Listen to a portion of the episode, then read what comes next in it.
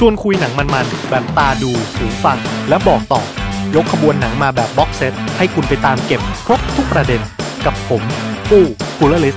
ใน Showtime Podcast สวัสดีครับ กลับมาพบกันอีกครั้งกับ Showtime Podcast นะครับสำหรับ EP นี้ก็ต้องบอกว่าเป็นอีกหนึ่ง EP ที่พิเศษมากๆ เพราะเรามีผู้สนับสนุนที่น่ารักอีกแล้วครับ กับ Sasi Acne Solสำหรับ EP นี้ผมอยากจะมาชวนทุกคนมาดูหนังเรื่องหนึ่ง ที่สะท้อนช่วง coming of age เจาะทุกประเด็นหนักใจของวัยรุ่นได้ดีมากๆ อย่างเรื่อง8 grade ครับ8 grade เป็นเรื่องราวเกี่ยวกับเด็กสาวคนหนึ่งซึ่งกำลังอยู่ในวัยว้าวุ่นเลย แล้วก็ถ้าถามถึงชั้นเรียนของเขา ซึ่งหนังเลือกเอาไปใช้เป็นชื่อเรื่อง ก็คือเกรด 8 นะครับ การศึกษาเกรด 8 ของฝรั่งเนี่ยเทียบกับเมืองไทยก็คือประมาณม 2 นะ ถือว่ามันเป็น ขั้นสุดท้ายก่อนจะไปถึง high school เราทุกคนน่าจะพอนึกภาพออกว่า high school เนี่ยก็คือมปลายของประเทศไทยนะครับเป็นช่วงที่วัยรุ่นค้นหาตัวตนกันมาก ๆ ในช่วง high school เนี่ยครับมันก็จะเป็นจุดที่ shape ตัวตนของแต่ละคนขึ้นมา แต่ถ้าเรายังจำกันได้ประสบการณ์ตรงของคุณผู้ฟังทุกคน ก็น่าจะย้อนคิดกลับไปถึงตอนที่เราเป็นมต้นได้ มอต้นก็เป็นอีกหนึ่งวัยที่มีความสำคัญมาก ๆ เช่นกัน ในช่วงมปลายเนี่ยมันมีบางอย่างที่เราอาจจะเริ่มโตขึ้นแล้วเราจะรู้แล้วนะครับ แต่ว่ามอต้นเนี่ยมันเป็นช่วงหัวเลี้ยวหัวต่อจริง ๆ ที่มันจะมีการเปลี่ยนผ่านจากเด็กน้อยขึ้นมาเริ่มจะเป็นวัยรุ่นนะเพราะฉะนั้นช่วงนี้ก็เลยเป็นช่วงที่น่าสนใจที่หนัง จับเอาประเด็นของตัวละครเอก ซึ่งเป็นนางเอกของเราเนี่ยเป็นเด็กชั้นมต้นเนี่ยเกรด8เนี่ยแล้วก็เอามาพูดถึงกัน เรื่องราวมันจะเกี่ยวกับอะไร เริ่มต้นขึ้นมาเนี่ย ตัวนางเอกนะเขาเป็นผู้ตรงๆก็คือเป็นคนที่ไม่ได้ popular อะไรเป็นคนธรรมดาไม่ได้พิเศษ ถ้าพูดถึงเรื่องการแบ่งชั้นวรรณะในสังคมโรงเรียน โดยเฉพาะอย่างยิ่ง ถ้าเราดูจากหนังฝรั่งเนี่ย เราก็จะค่อนข้างเห็นชัดเจน เพราะว่ามันก็มีตัวอย่างมาหลายต่อหลายเรื่องนะครับว่า มันก็จะมี tier ที่แบบอ่าเป็นนักกีฬา เป็นเชียร์ลีดเดอร์ เป็นคนสวย เป็นคนรวย เป็นเนิร์ดอะไรต่างๆ เหล่านี้นะก็จะมีแบ่งเป็นเกรดเป็นชนชั้นนะครับแล้วก็คนเหล่านี้ก็จะอยู่แยกๆกันอะไรเงี้ยแต่ว่าช่วงเวลามอต้นของตัวนางเอกเนี่ยเป็นช่วงเวลาที่เขาพยายามจะหาตัวตนและสิ่งที่สำคัญที่สุดก็คือการต้องการเป็นที่ยอมรับของคนรอบๆตัว โดยเฉพาะสังคมเพื่อนในโรงเรียน ซึ่งก็ต้องถือว่าเป็นโลกทั้งใบของเขาในตอนนั้นนะครับสำคัญมากที่สุดสำคัญมากกว่าครอบครัวอีก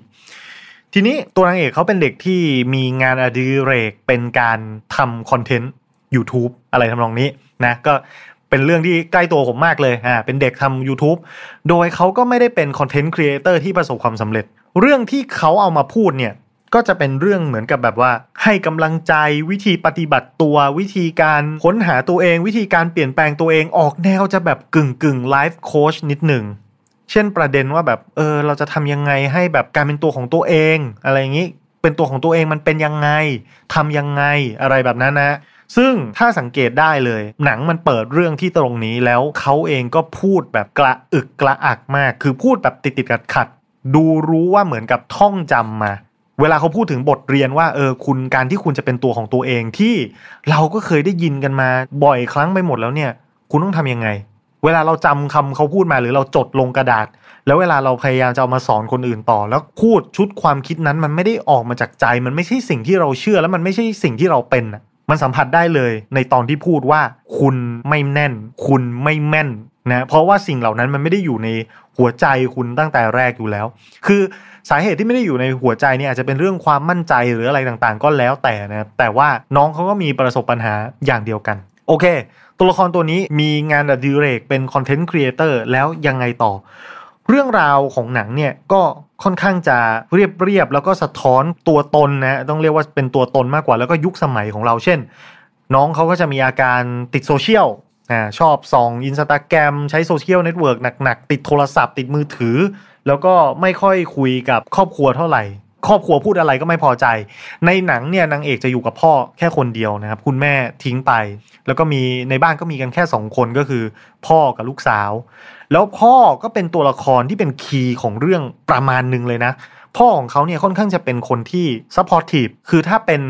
คำแบบผู้ใหญ่เรามองมองกันก็คือเป็นพ่อที่ค่อนข้างจะเข้าใจลูกมาก ๆ ให้อิสระลูกมาก ๆ แต่วิธีการกระทำก็ยังมีความห่วงห่วงห่วงห่วงเหมือนผู้ใหญ่ แล้วก็เหมือนกับเด๋อเดอนิดนึงเพราะความที่พยายามจะเข้ากับเด็กให้ได้ โดยที่ตัวเองมีความคิดว่าเออทำแบบเนี้ยวัยรุ่นอย่างลูกเราเนี่ยน่าจะชอบนะก็ทำแต่ในขณะเดียวกันสายตาที่เด็กมองมาคืออะไรอะคือแบบพ่อทำอะไรมันดูแบบเฉิ่มเฉิ่มเชยเชยอะไรเงี้ยไม่วัยรุ่นไม่เป็นที่พอใจ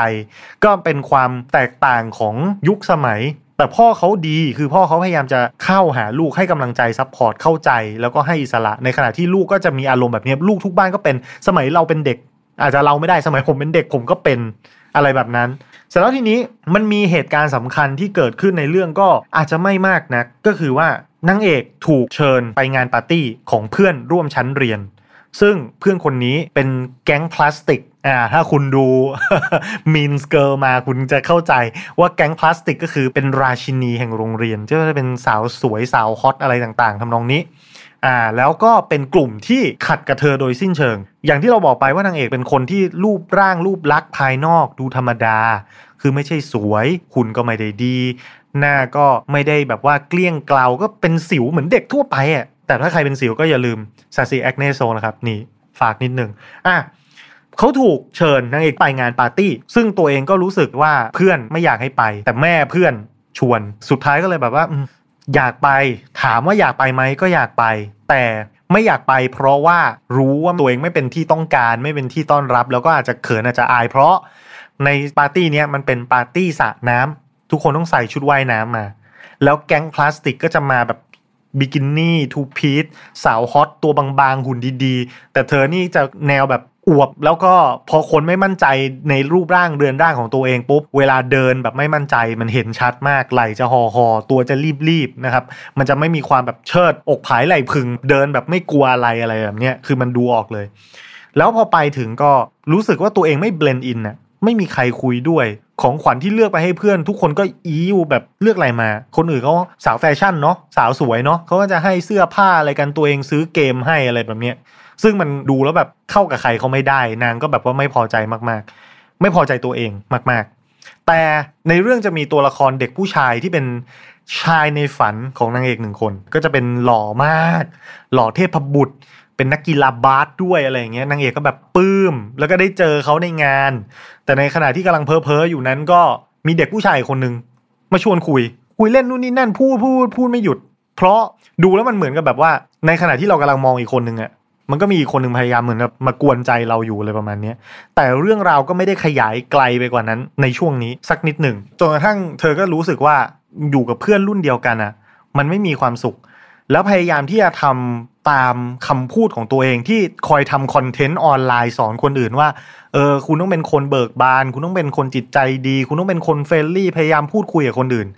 แต่รอบๆตัวไม่มีใครให้ความสำคัญแล้วก็ไม่มีใครให้ความสนใจเธอเลย ก็คือ ไปคุยกับเพื่อนผู้หญิงก็เชิดก็เมินนะครับ ไปคุยกับเพื่อนผู้ชาย ผู้ชายก็เออเออไม่สนใจอะไร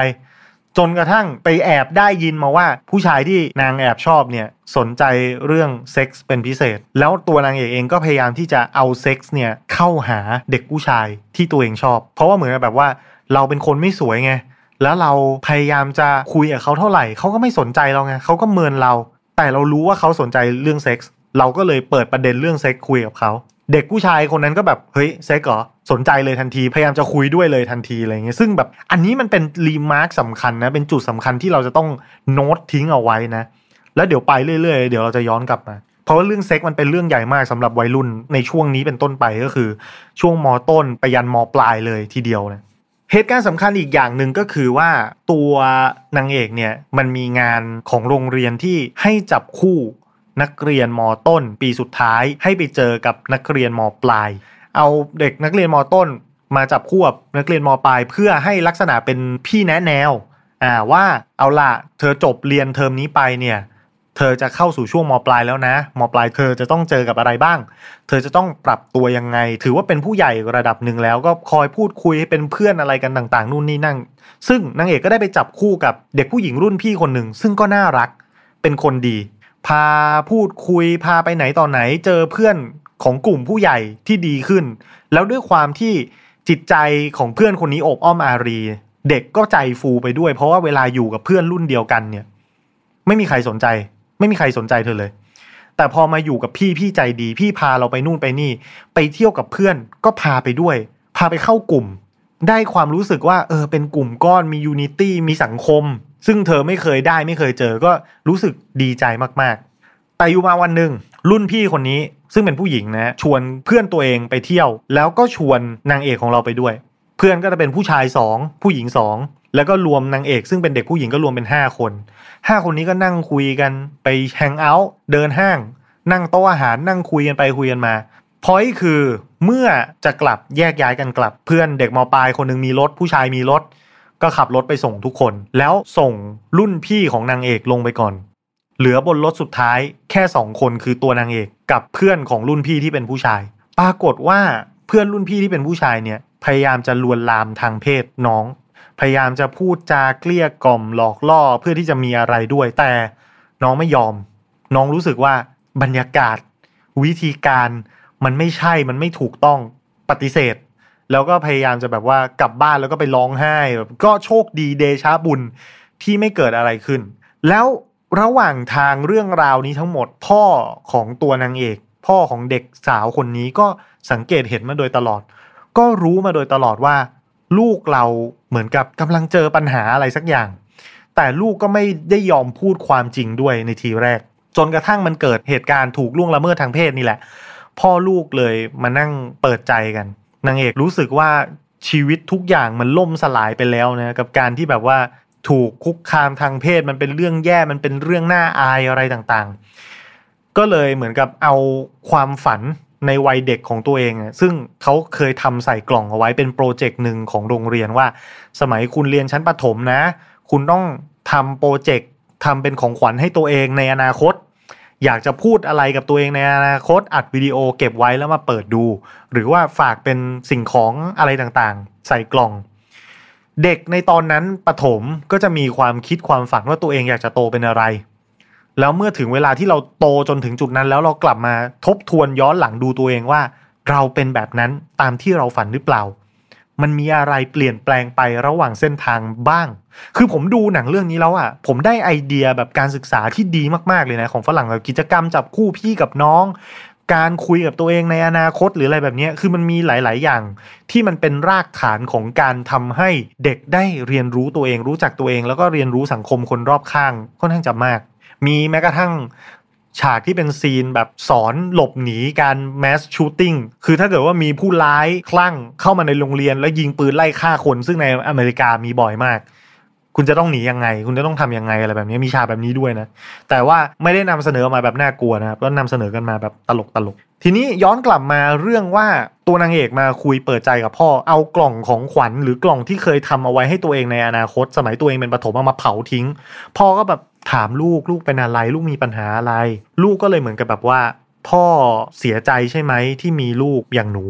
ลูกอย่างหนูที่ทำอะไรได้ ไม่ดีสักอย่าง พ่อต้องกุ้มใจมากแน่คือเด็กไปโทษตัวเองจากสิ่งที่สังคมไม่ยอมรับคือเหมือนกับอยู่กับเพื่อนก็ไม่มีใครเอาคบกับใครเข้ากับใครก็ไม่ได้เป็นเด็กเด๋อเด๋อ nerd nerd แล้วก็คิดว่าพ่อจะอายที่มีลูกแบบนี้ ตัวพ่อของนางเอกก็มองว่าเฮ้ยไม่ใช่หรอกลูก พ่อภูมิใจในตัวลูกมากมากเวลาพ่อคุยกับคุณครูที่โรงเรียนครูก็จะบอกว่าลูกอะ่ะ เป็นเด็กดีมากเลยนะ คิดดีทำดีอะไรทุกอย่าง แล้วลูกรู้ไหมพ่ออะไม่เคยต้องสอนอะไรลูกเลย คือเขาเป็นพ่อเลี้ยงเดี่ยวเขาไม่ได้มีแม่ พ่อเลี้ยงเดี่ยวก็น่าจะลำบากมากนะเพราะเลี้ยงลูกคนเดียวน่าจะพอนึกกันออก แล้วกลายเป็นว่าพ่อเองก็มาคิดว่าพ่อทำหน้าที่บกพร่อง ดูแลลูกไม่ครบไม่เพียงพอ แต่กลายเป็นว่า ช่องว่างตรงนั้นน่ะคือสิ่งที่ทั้งเด็กและผู้ใหญ่ต้องการ แล้วมันเป็นเรื่องที่ดีมากเลยว่า เวลาเราเลี้ยงลูกอะแล้วเราไม่จี้ติดเขาเกินไปครับเราดูแลอยู่ห่างๆอย่างห่วงใย คอยให้คำปรึกษา คอยให้คำแนะนำ แล้วเด็กเขาเติบโตขึ้นมาเอง แล้วมันเป็นการเติบโตที่ออแกนิกแล้วมันดีอะ คือเขาเป็นคนดีได้ด้วยตัวเอง อยู่แล้วอะไรแบบเนี้ย มันกลายเป็นว่าพ่อรู้สึกว่า เออ ฉันภูมิใจในตัวลูกฉันมากเลยที่ขนาดฉันไม่ได้สอนอะไรเลย ไม่ได้สอนอะไรดีมากเท่าไหร่ก็ยังเติบโตขึ้นมาเป็นคนที่ดีได้ ในขณะเดียวกันคิดกลับ ถ้าพ่อบี้ลูกตัวเองมากๆ จี้ลูกตัวเองมากๆ ตามติดแบบน่าเกลียดมากๆ สร้างปมปัญหาประเด็นในจิตใจให้เด็กมาก ๆ เด็กอาจจะไม่ได้มีพฤติกรรมที่ได้เรียนรู้อะไรด้วยตัวเอง ก็จะเป็นปัญหาอีกอย่างหนึ่งไปเลยแล้วเมื่อเรื่องราวมันผ่านไปการคุยกับพ่อของตัวเองในตอนจบเนี่ยมันก็เหมือนเป็นไฮไลท์ของเรื่องแล้วว่า เด็กปลดล็อกแล้ว ว่าการที่มีพ่อมีครอบครัวที่เข้าใจ มันทำให้เธอเหมือนกับมีความสุขได้โดยที่ไม่ต้องหาการยอมรับจากคนคนอื่น ซึ่งเรื่องนี้ผมมองว่ามันเป็นประเด็นที่สำคัญที่สุดของหนังเลยว่า เมื่อคุณต้องการการยอมรับ คุณต้องเลิกเปรียบเทียบมนุษย์เป็นชนชั้นในระนาบที่ไม่เท่ากัน ถ้าเราไปคิดว่าเราอะคือจุดต่ำสุดของห่วงโซ่อาหาร แล้วมันมียอดพีระมิดที่จะค่อยๆ สูงขึ้นทีละชั้น ทีละชั้น ทีละชั้น ไปจนมีตัวยอดสุด มันจะกลายเป็นว่าคุณจะเห็นค่าตัวเองนั้นต่ำมาก ในความเป็นจริงแล้ว มนุษย์มันมีความแตกต่างหลากหลาย ผมไม่ได้บอกว่าชนชั้นแบบนั้นมันจะไม่มีนะ ไม่ว่าคุณจะเป็นเด็กหรือโตขึ้นมาในสังคมมันก็มีแหละ ชนชั้นที่สูงกว่าเหนือกว่าจะด้วยอะไรก็ตามด้วยหน้าตาด้วยฐานะหรือด้วยอะไรแต่จริง ๆ แล้วมนุษย์มันมีความแตกต่างหลากหลาย แล้วผมอยากจะให้ทุกคน อุ้มชูความแตกต่างหลากหลาย ความแตกต่างหลากหลายเป็นเสน่ห์ความไม่เหมือนกัน มีเอกลักษณ์ มีสิ่งที่คุณภูมิใจได้ โดยที่คุณไม่จำเป็นที่จะต้องไปศึกษาทำไม่เหมือนคนอื่น เช่นการทำ YouTube ตอนต้นเรื่องที่นางเอกผมบอกว่านางเอกเนี่ยจำคำคนมาพูด แล้วมันตะกุกตะกักเพราะเธอไม่ได้เชื่อออกมาจากใจ แต่การอัดวิดีโอเนี่ยนางเอกอัดมาเรื่อยๆตลอดทั้งเรื่องนะครับก็ค่อยๆอัดทุกครั้งก็จะรู้สึกเป็นแบบนั้นจนกระทั่งวิดีโอตอนสุดท้ายที่เธอรู้สึกว่า จะไม่ทำแล้วเป็นวิดีโอบอกลาสั่งลาครั้งสุดท้ายว่าไม่ทำแล้ว เธอพูดแบบออกมาจากใจ พูดว่าฉันกังวล สิ่งที่ฉันสอนมาโดยตลอดสิ่งที่ฉันพูดมาตลอด ฉันไม่ได้เชื่ออย่างนั้น แล้วฉันก็ทำได้บ้างไม่ได้บ้าง การพูดของเธอเป็นธรรมชาติเลยในวิดีโอนั้น นั่นคือเขาเจอตัวตนของเขาแล้ว แล้วเขารู้ว่าเขาอยากจะแสดงออกยังไง แล้วหลังจากนั้นเด็กผู้ชายคนที่มาทักเธอในปาร์ตี้สระว่ายน้ำ ปรากฏว่าเป็นเด็กผู้ชายที่ชอบนางเอกครับ แล้วก็พยายามจะทำอะไรที่นางเอกชื่นชอบไปพร้อมๆกัน คือเขาเป็นเด็กสไตล์เนิร์ดอะเด็กสไตล์เนิร์ดก็คือไม่ได้ว่าสวยแบบสวยพริ้งอยู่แล้ว ก็จะสนใจอะไรที่แบบว่า nerd nerd หน่อยดู Rick and Morty อ่าเล่นกีฬายิงธนูแบบของเล่นอย่างเงี้ยหรือว่ายิงอาจจะยิงธนูจริงอะไรนะ แต่ว่าบางคนก็มองว่ามันเป็นเรื่องอะไรที่แบบไร้สาระ แต่เขารู้สึกว่ามันเท่และเธอก็รู้สึกว่ามันเท่นางเอกก็รู้สึกว่ามันเท่อะไรแบบเนี้ย เมื่อคนที่มีรสนิยมความชื่นชอบ เหมือนกันใกล้เคียงกันเจอกัน มันก็เกิดสิ่งที่คุณตามหามาตั้งแต่แรกได้ก็คือ การรวมกลุ่ม การเข้าใจ มีความรู้สึกว่ามันเป็นพักพวกเดียวกัน อย่างไรก็ตามเรื่องทั้งหมด มันก็ไม่ใช่ว่าด้อยค่า ความสวยความงาม ด้านฟิสิกอลนะคือ ผมไม่เคยเห็นคนหน้าตาดีที่ไม่ต้องดูแลตัวเองอย่างหนักหน่วง คือถ้าคุณจะสวยจะหล่อคุณก็แบบต้องทำเยอะอะทำทำในที่นี้คือไม่ใช่ศิลปกรรมนะแต่คือต้องออกกำลังกายต้องควบคุมอาหารโอ้เวลาจะแต่งตัวเสื้อผ้าหน้าผม แต่งนงแต่งหน้าอะไรต่างๆอะไรนี้มันก็เป็นความยากในอีกรูปแบบหนึ่งก็ไม่ใช่ว่าเขาจะไม่ดี การที่เขาชื่นชอบเรื่องพวกนี้ก็ไม่ใช่เรื่องไม่ดี แต่สิ่งที่คุณทำแสดงต่อกันในฐานะมนุษย์ ในฐานะที่เป็นเพื่อน มันเป็นตัวกำหนดว่าคุณเป็นคนน่ารักหรือไม่ เวลาเราเห็นคนสวยคนหล่อแล้วหยิ่ง หรือว่าพร้อมที่จะเอาเปรียบคนอื่นตลอดเวลา นั่นไม่ใช่พฤติกรรมที่น่ารักหรือว่าน่าชื่นชมเชิดชูแต่อย่างใด เพราะฉะนั้นมันไม่เกี่ยวว่ารสนิยมความชอบเปลือกภายนอกของคุณเป็นยังไง แต่สิ่งที่เราปฏิบัติต่อกัน มันน่าจะเป็นสิ่งที่สำคัญกว่า และนั่นน่าจะเป็นบทเรียนที่สำคัญที่สุดสำหรับเด็กน้อยในวัยนี้และผู้ใหญ่ ซึ่งผมแนะนำว่าผู้ใหญ่ก็ควรจะดูนะเพราะว่าผมคิดว่าผู้ใหญ่รุ่นที่มีลูกกันแล้ว แล้วลูกก็เริ่มจะโตเริ่มจะเข้าวัยรุ่น ดูเรื่องนี้น่าจะได้อะไรไปคิดกันพอสมควรเลยทีเดียวและสำหรับวัยรุ่นที่ว้าวุ่นใจนะครับ อย่าลืมเพิ่มความมั่นใจตลอดวันไปกับ Sasi Acne Sol Loose Powder แป้งฝุ่นสูตรอ่อนโยนที่เหมาะสำหรับผิวที่เป็นสิว เพราะมีคุณสมบัติในการดูดซับความมันส่วนเกินได้อย่างมีประสิทธิภาพในราคาเพียง